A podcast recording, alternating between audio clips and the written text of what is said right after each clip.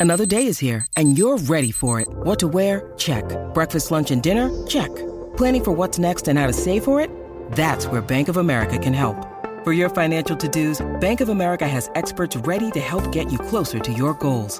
Get started at one of our local financial centers or 24-7 in our mobile banking app. Find a location near you at bankofamerica.com slash talk to us. What would you like the power to do? Mobile banking requires downloading the app and is only available for select devices. Message and data rates may apply. Bank of America and a member FDIC. When you need mealtime inspiration, it's worth shopping Kroger, where you'll find over 30,000 mouthwatering choices that excite your inner foodie. And no matter what tasty choice you make, you'll enjoy our everyday low prices, plus extra ways to save, like digital coupons worth over $600 each week. You can also save up to $1 off per gallon at the pump with fuel points. More savings and more inspiring flavors make shopping Kroger worth it every time. Kroger, fresh for everyone. Fuel restrictions apply.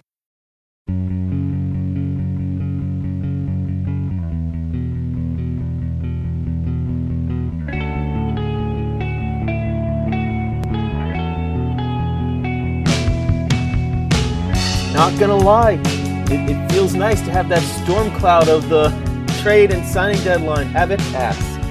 It, it's still a lot to do on the beat, still news to break, still things you got to keep you know the ear to the grindstone for. But you know what? It's it's nice to have that pass through, and I know I'm not the only one who feels that way, and I know I'm not the only person in the organization that feels that way.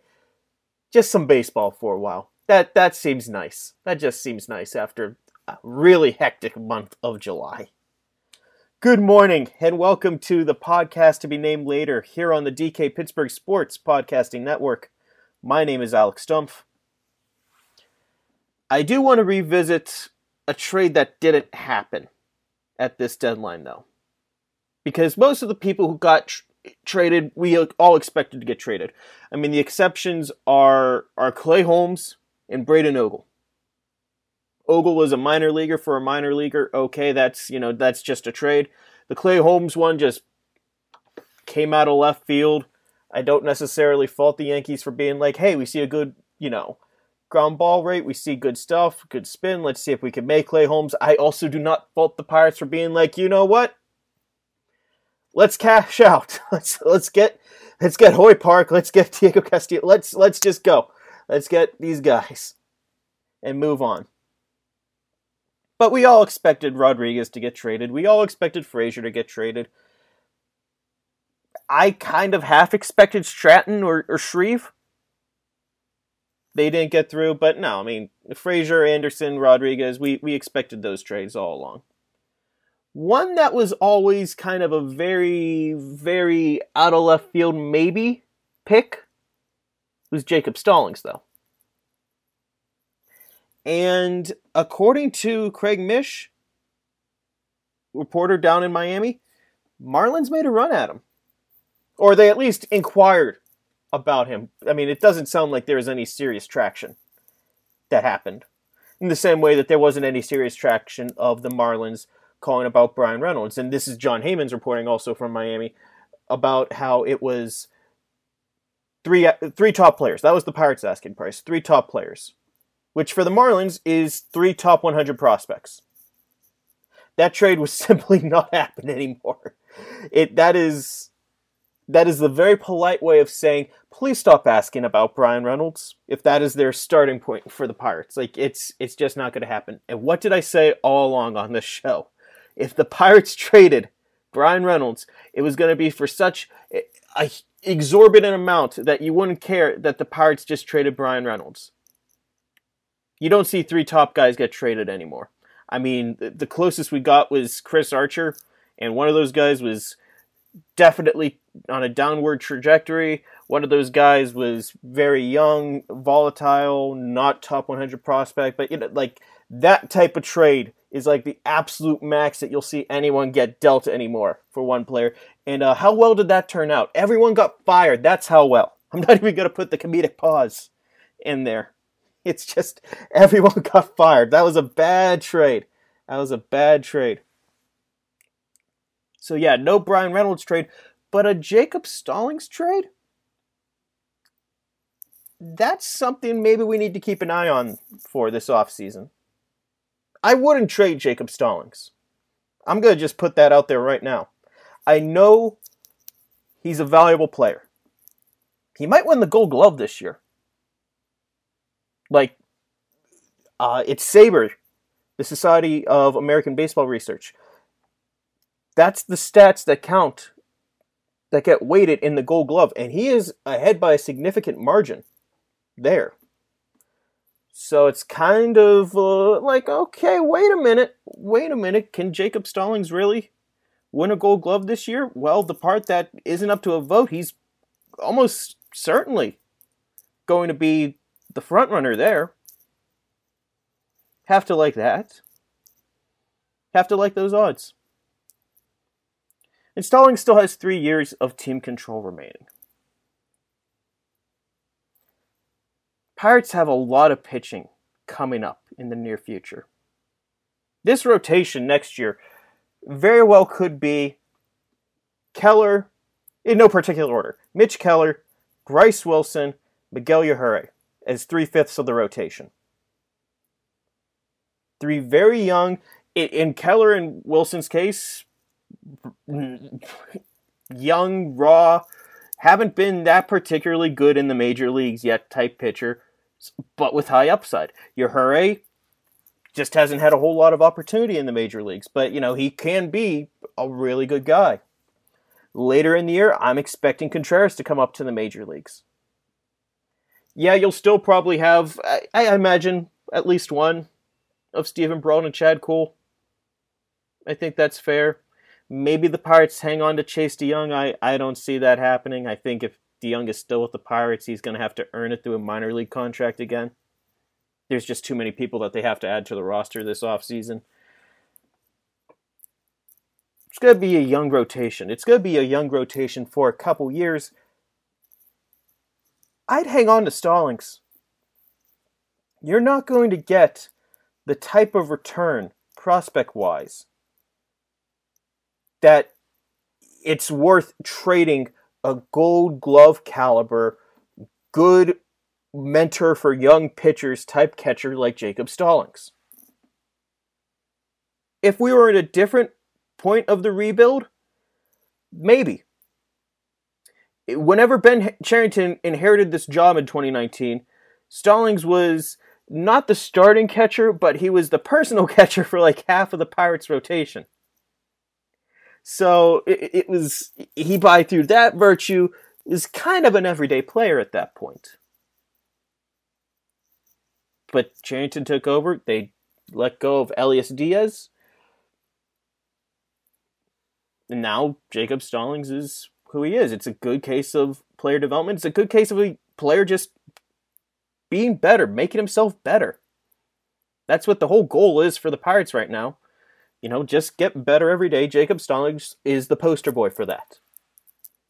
Uh, the way he's elevated himself from being designated for assignment in 2019 to a gold glove caliber catcher is it's incredible. It's a credit to him.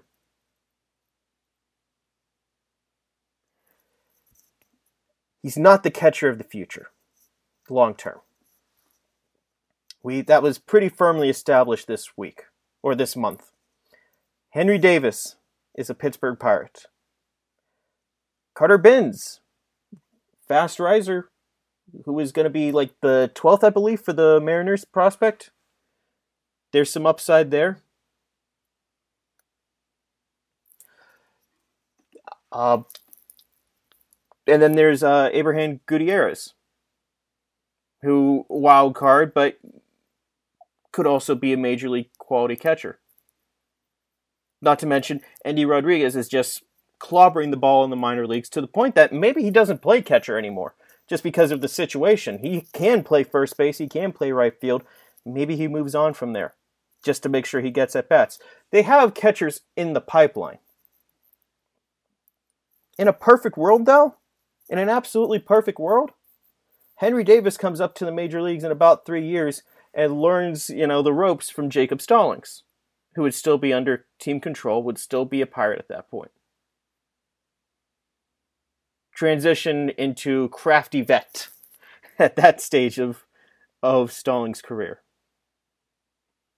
It might happen.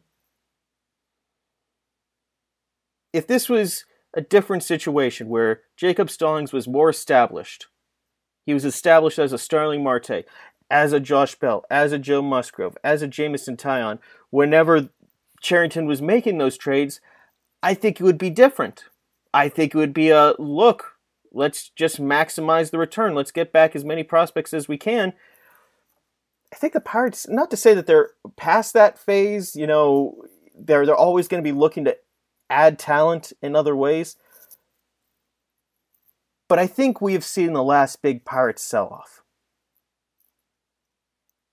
I mean, we, we might see Brault or Kuhl, or maybe even Stallings, or, you know, just veterans get moved in 2022. They're not expected to be a competitive club in 2022 yet. But the big, you know, sell offs of going to the trade deadline or going to the winter meetings and being like, hey, we've got guys available and Pirates are the bell of the ball, those days are over, I feel. At least for a while. It's now in the development, getting these guys up to the major leagues, getting these guys acclimated. I don't think Stallings getting traded jives with that.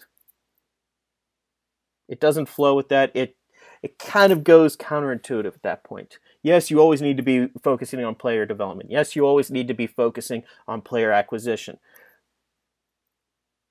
a lot of the discussion, I think, is going to be shifting to player development now.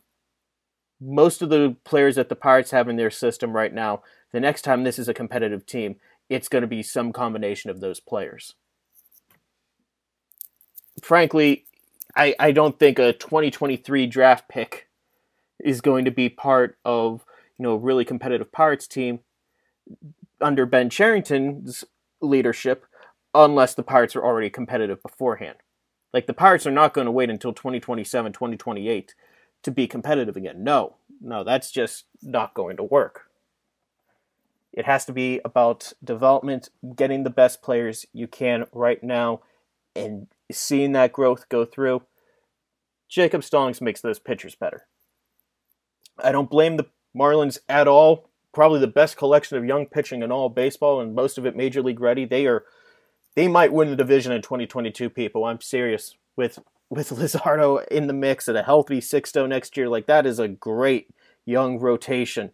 I do not fault them one bit for Jacob Stallings. I don't fault them one bit if they overpay for Jacob Stallings, but it's for exa- they want him for the exact same reasons why the Pirates need him.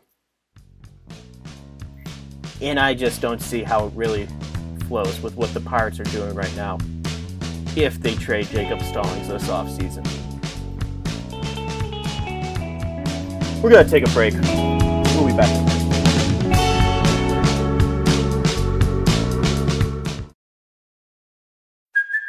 Hey, it's Kaley Cuoco for Priceline. Ready to go to your happy place for a happy price? Well, why didn't you say so? Just download the Priceline app right now and save up to 60% on hotels. So, whether it's Cousin Kevin's Kazoo concert in Kansas City, go Kevin, or Becky's Bachelorette Bash in Bermuda, you never have to miss a trip ever again. So, download the Priceline app today. Your savings are waiting to your happy place for a happy price.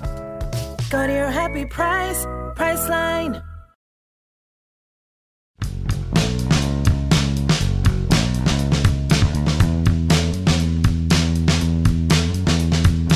Welcome back to the podcast to be named later. Let's talk a little bit about the pitching depth. Because on Wednesday, Steven Brault finally made his first start of the season. It's been a it's been a long road for him getting back. Tough injury at the beginning of the year. Missed two thirds of it. The way it was presented in spring training, it didn't really click until afterwards. Like he's gonna miss most of this year. But he's here now. He gave four pretty good innings in that first start. Pitch count got a little high. If you know Steven Brault, that was pretty pretty average Brault. You know, in terms of performance. Usually he'll give you another inning or two, but just all in all, a fine first rehab start back. Short, uh, the lease was a little shorter. That's fine.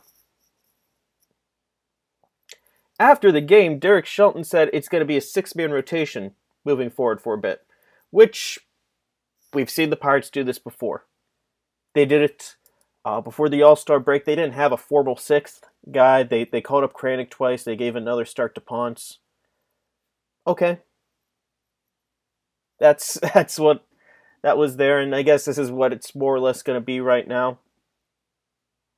I don't know how they're going to really operate with six until Chad Kuhl comes back, especially since Kranick was just optioned down.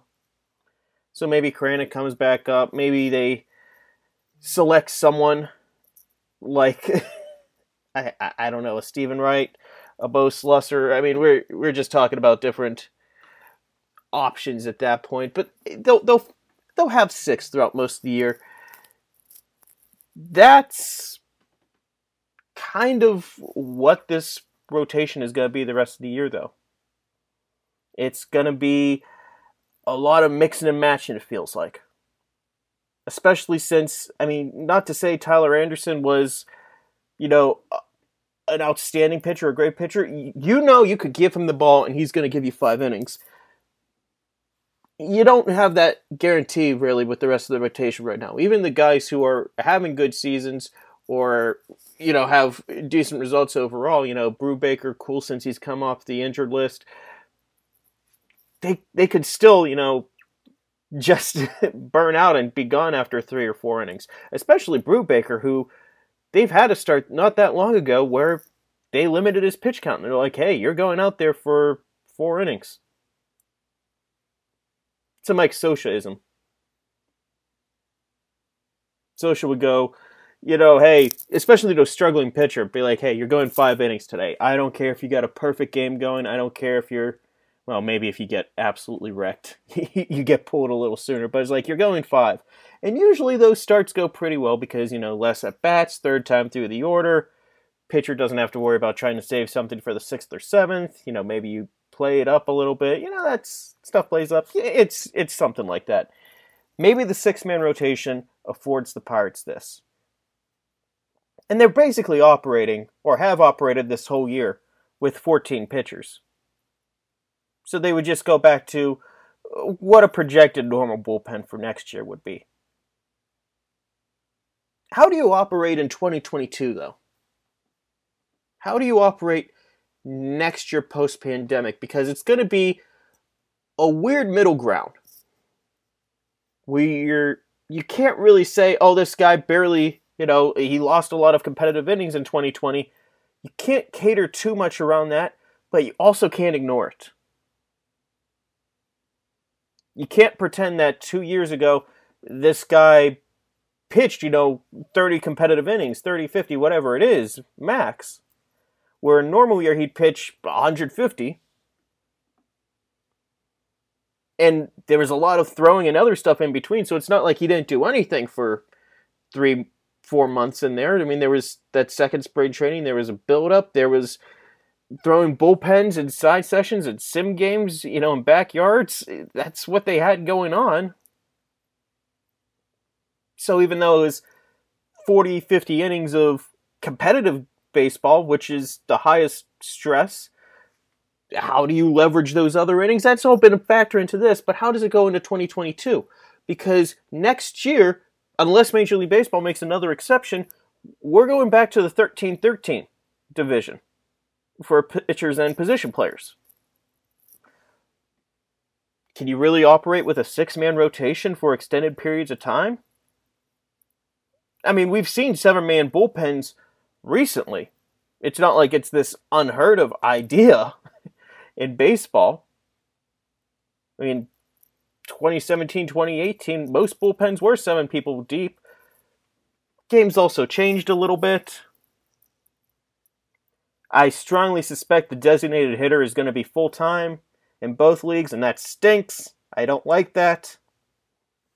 But I eh, that's my expectation. So bench jobs aren't quite as valuable anymore. You're going to have less opportunities to pinch hit that defensive versatility is still valuable. Maybe it's a little less valuable whenever you have like, okay, we could have a guy who is solely an outfielder, a guy who is solely a first baseman. You know, build it around that type of way. Build a bench that way. Roster construction is going to be different next year. Managing pitcher workloads is going to be different next year. I, I'm interested to see how the Pirates react to this, how the league reacts to it, but especially the Pirates, because I feel like the Pirates have been more cautious than uh, some other teams. And I don't mean that in a negative way. We will only know if the Pirates were too reckless. We'll never know if they were overly cautious.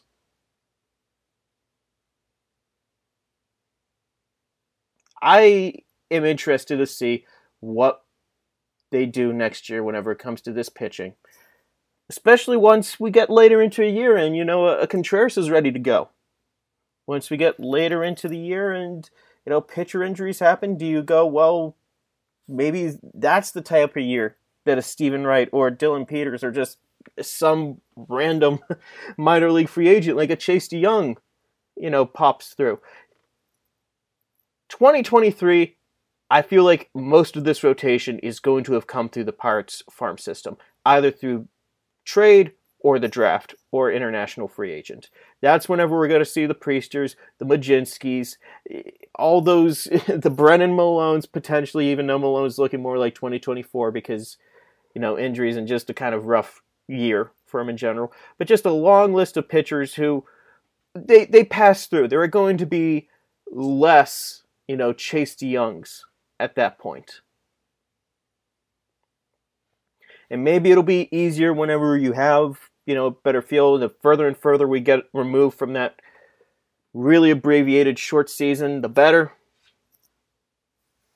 But 2022 is that weird middle ground of I don't know how much you can cater the roster to adapting to the pandemic year and how much of it is at some point you got to rip the band aid off.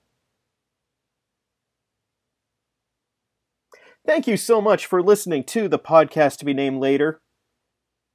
If you haven't already, please subscribe wherever you find fine podcasts. We got some fine podcasts here too. Be sure to tune in Saturday where Jared Pruger and I we do uh, Young Bucks, which is the Pittsburgh Pirates prospect podcast. Go through whatever is going on in Major League Baseball or minor league baseball there, not Major League Baseball. We, we try to avoid that because whenever we talk about Major League Baseball, like the entity, we tend to complain. And that's how you can tell we truly love the actual sport whenever we complain about the bureaucracy of it. But thank you so much for listening. We'll talk again next week.